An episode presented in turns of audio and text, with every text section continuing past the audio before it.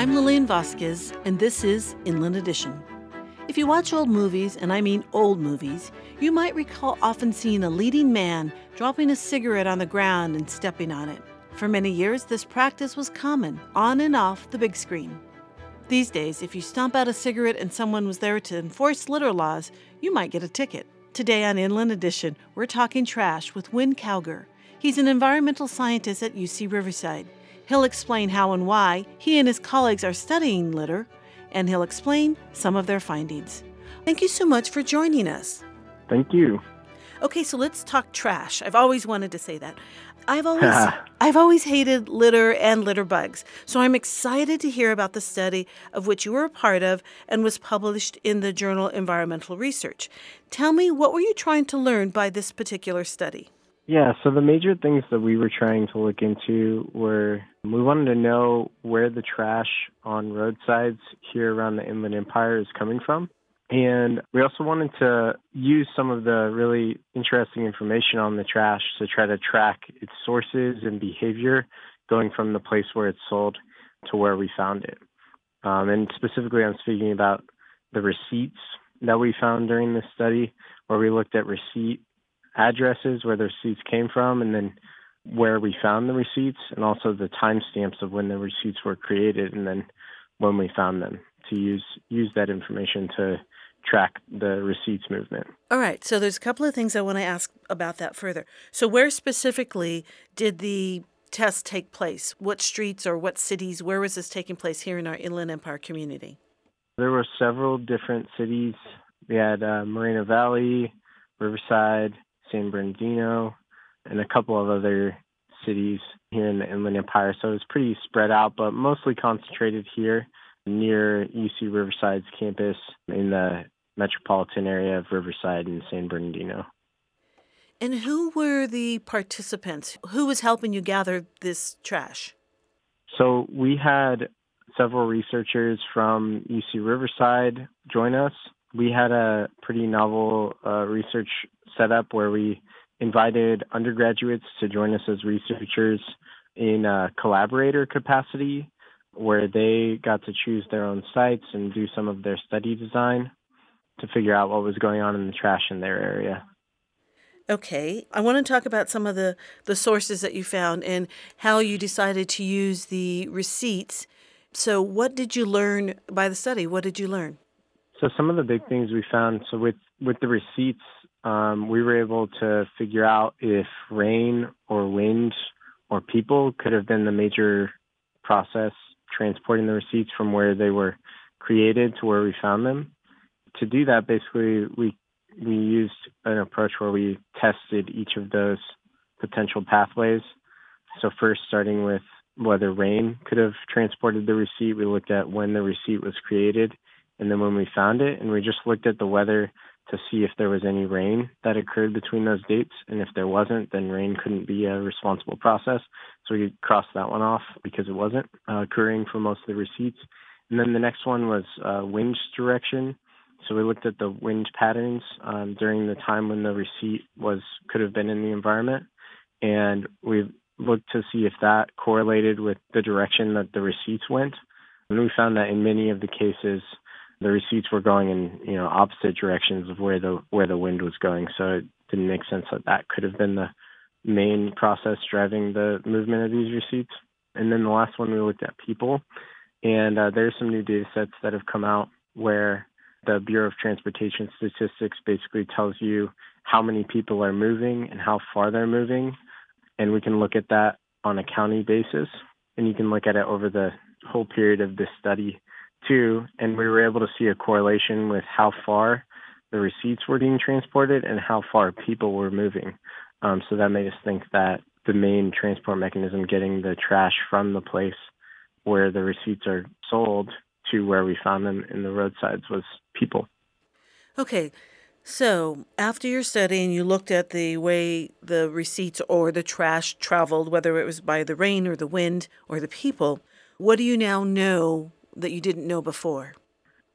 So really, nobody studied receipt litter, so that was a pretty that was a pretty new thing that we were able to do, where to test these different processes. And really before this study came out, because we didn't know whether, like, what the predominant process of trash getting into the environment was, the research was kind of gray on whether the trash was just like running off of these of these locations where it's being sold um, or being blown out of there, or whether it was being transported away.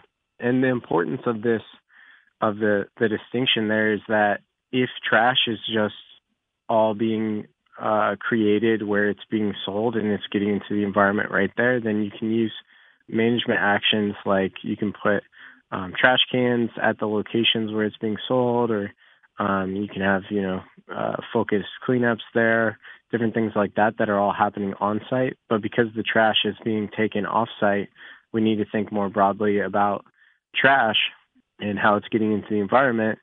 And um, I think it, it really says that producers need to think about this additional input to the environment that their products are are creating that they're not currently controlling.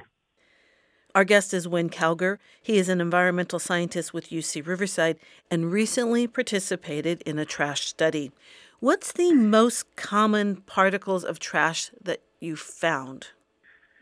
So the trash that we found, and this this is really common other places too, is um, predominantly plastic. We also found quite a bit of paper here in the Inland Empire, and then we can break that down too by the type of object that the the trash is.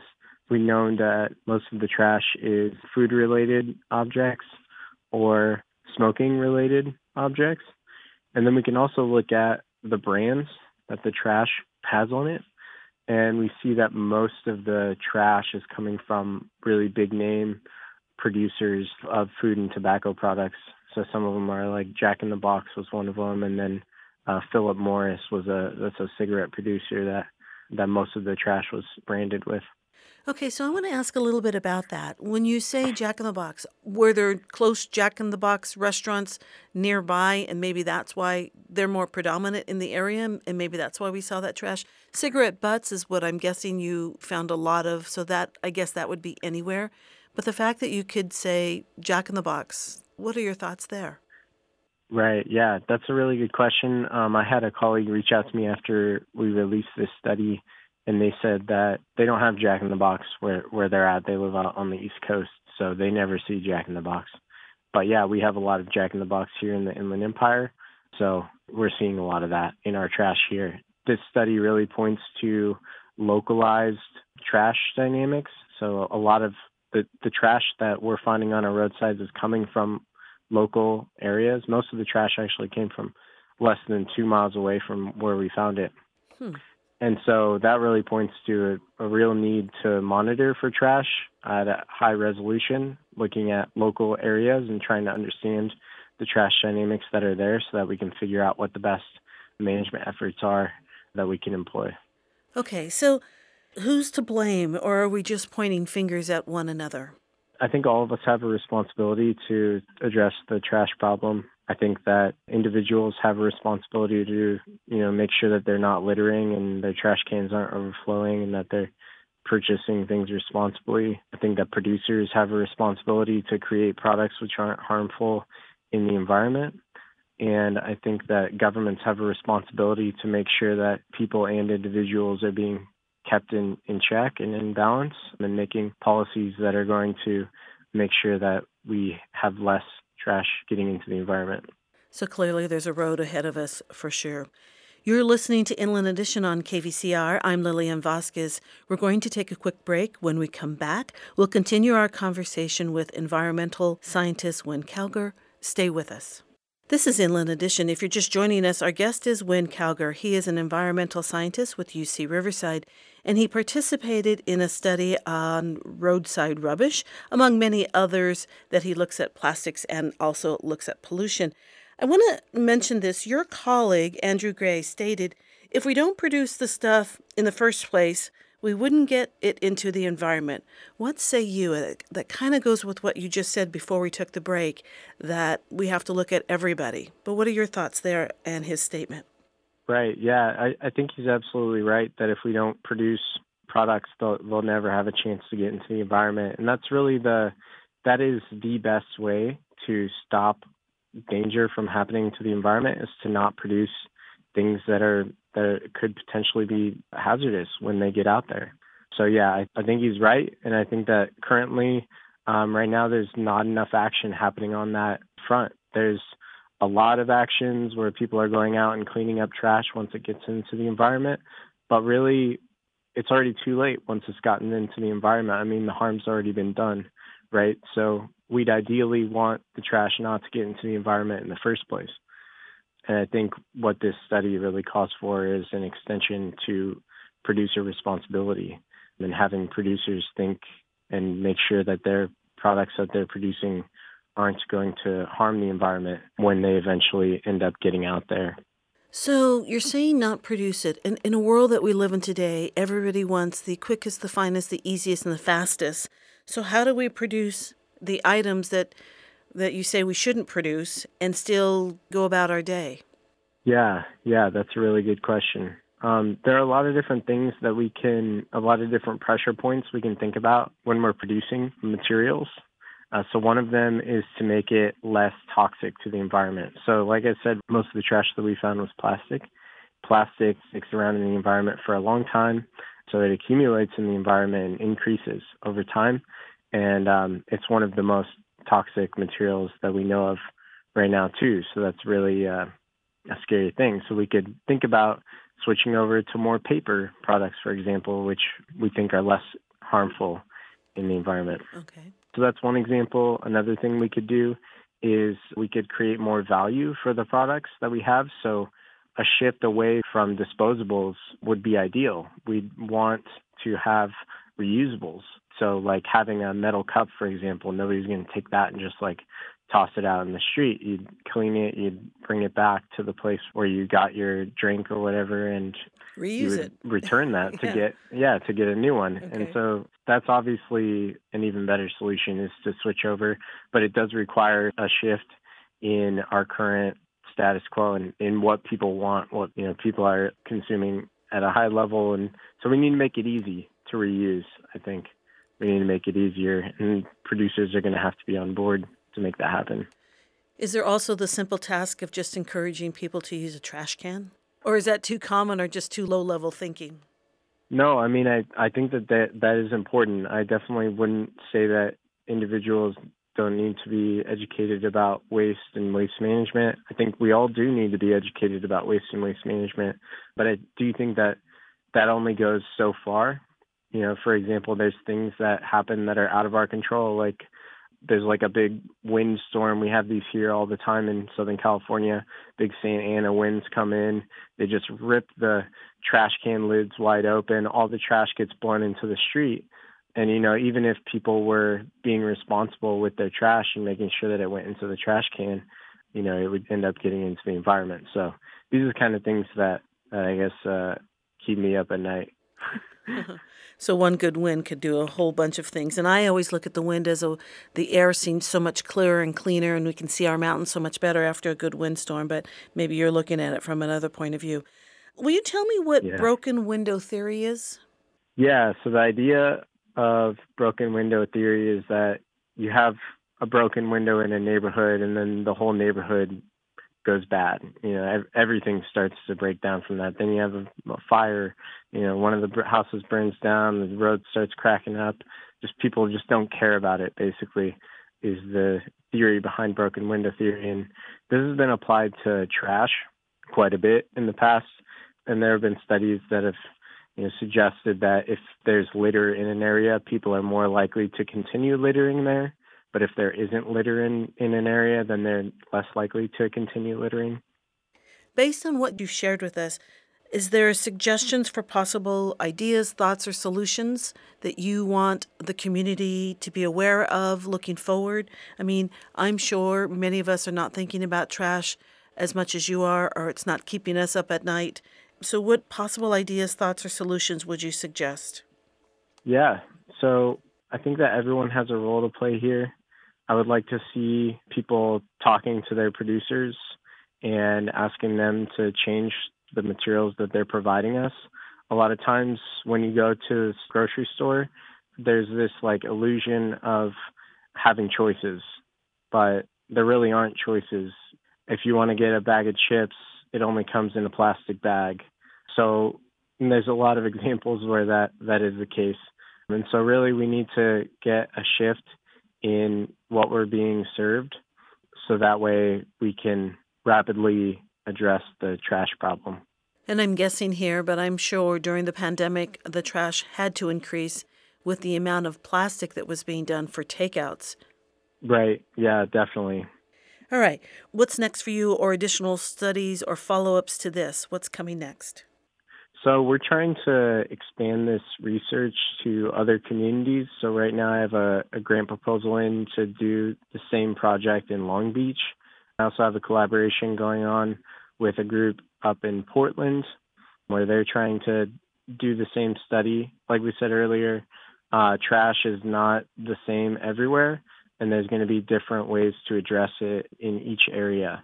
So I'd like to see how variable the trash dynamics are um, across you know the United States and maybe eventually the the whole world, and figure out how we can develop these local policies, local actions to address the problem using the data. And lastly, the students that participated, what was their feedback? What was their input? Or what was their comments? What did they share with you based on the study? For some of them, maybe it was their first study in this nature? Right, yeah. Yeah, I think all of them were really excited. Many of them were co authors on the manuscript, which was really cool to see them participating in the development of the of the research paper. They said that they had a really good time out there studying the trash and talking with their local community members. I had some different anecdotes. Somebody would come and ask them what they were doing, and they tell them about the project, and then you know they saw the next day those people were out helping clean up the community too. So those kind of stories are really cool to hear, and um, yeah, it was a great working with all of those undergraduate collaborators on this project. Well, very cool. It kind of had a ripple effect. Yeah. Good. All right. Well, thank you so much for your time. It's been uh, interesting to learn. I wish you success in your next uh, Long Beach and wherever you venture off to to research trash. Thank you. Thanks a lot. To find the article that inspired our conversation today, you can follow a link we have on the Inland Edition program page at kvcrnews.org slash Inland Edition. And since we're talking trash, let's hear from KVCR's Shireen Awad about another litter problem.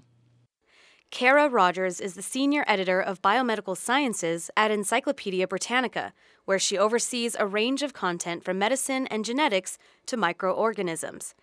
The following is from an article first published in February 2019 and updated in August 2020.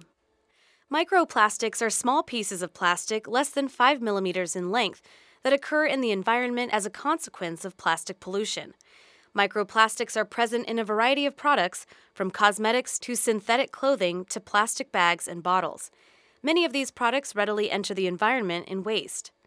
Microplastics consist of carbon and hydrogen atoms bound together in polymer chains.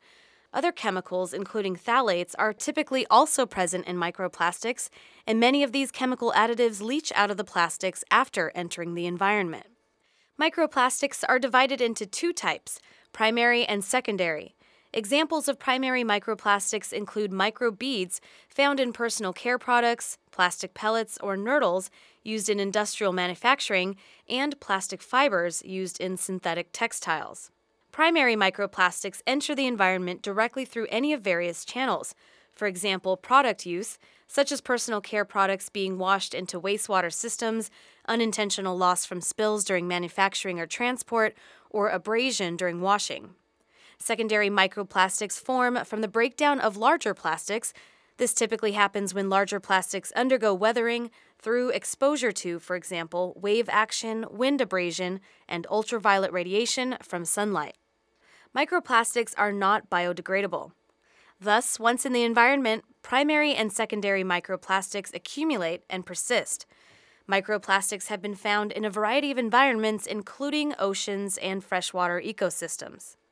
In oceans alone, annual plastic pollution from all types of plastics was estimated at 4 million to 14 million tons in the early 21st century. Microplastics are also a source of air pollution occurring in dust and airborne fibrous particles. The health effects of microplastics inhalation are unknown. By 2018, in marine and freshwater ecosystems combined, microplastics have been found in more than 114 aquatic species. Microplastics have been found lodged in the digestive tracts and tissues of various invertebrate sea animals, including crustaceans such as crabs. Fish and birds are likely to ingest microplastics floating on the water surface, mistaking the plastic bits for food. The ingestion of microplastics can cause aquatic species to consume less food and therefore to have less energy to carry out life functions, and it can result in neurological and reproductive toxicity. Microplastics are suspected of working their way up the marine food chains from zooplankton and small fish to large marine predators. Microplastics have been detected in drinking water, beer, and food products, including seafood and table salt. In a pilot study involving eight individuals from eight different countries, microplastics were recovered from stool samples of every participant. Scientists have also detected microplastics in human tissues and organs. The implications of these findings for human health were uncertain. Between 1950 and 2015, some 6,300 million metric tons of plastic waste were generated. The majority of this waste, about 4,900 million metric tons, ended up in landfills and the environment.